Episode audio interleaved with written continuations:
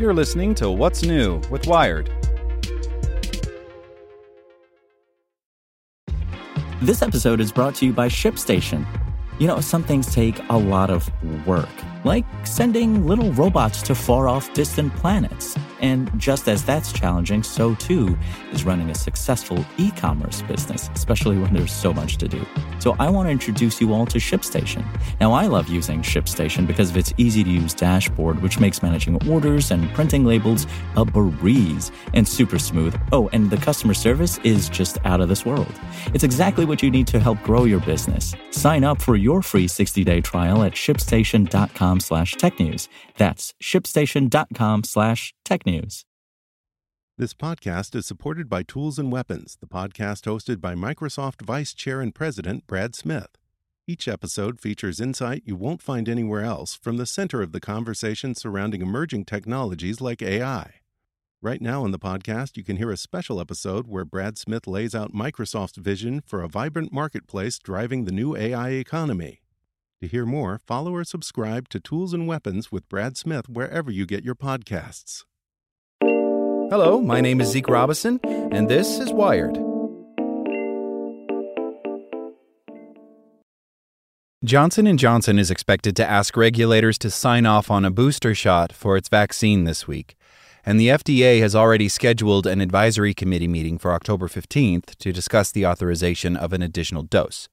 Last month, J&J announced that administering a second dose 2 months after the first bumped effectiveness against symptomatic cases up by around 22 percentage points. But regulators and experts still need to figure out how long after the initial dose to offer a second shot, because some data indicates it would be more effective at the 6-month mark. Another question will be whether to offer people an additional J&J dose or a vaccine from a different drug maker. In other news, Governor Gavin Newsom announced that all public and private school students in California will need to be vaccinated against coronavirus once vaccines receive full approval for their age groups. This decision makes California the first state to require vaccines for school aged kids. Exemptions will be granted for medical and religious reasons, but those rules haven't been written yet.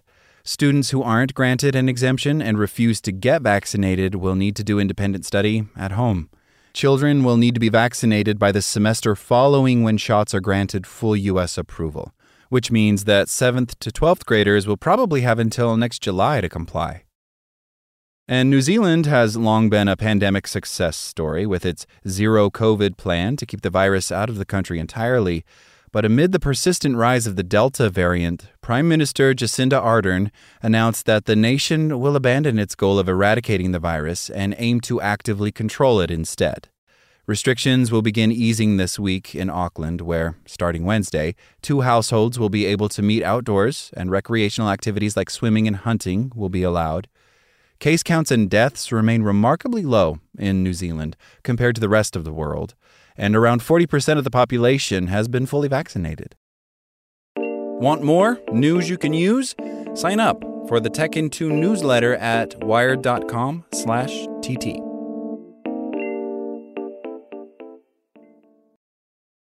Want to learn how you can make smarter decisions with your money? Well, I've got the podcast for you.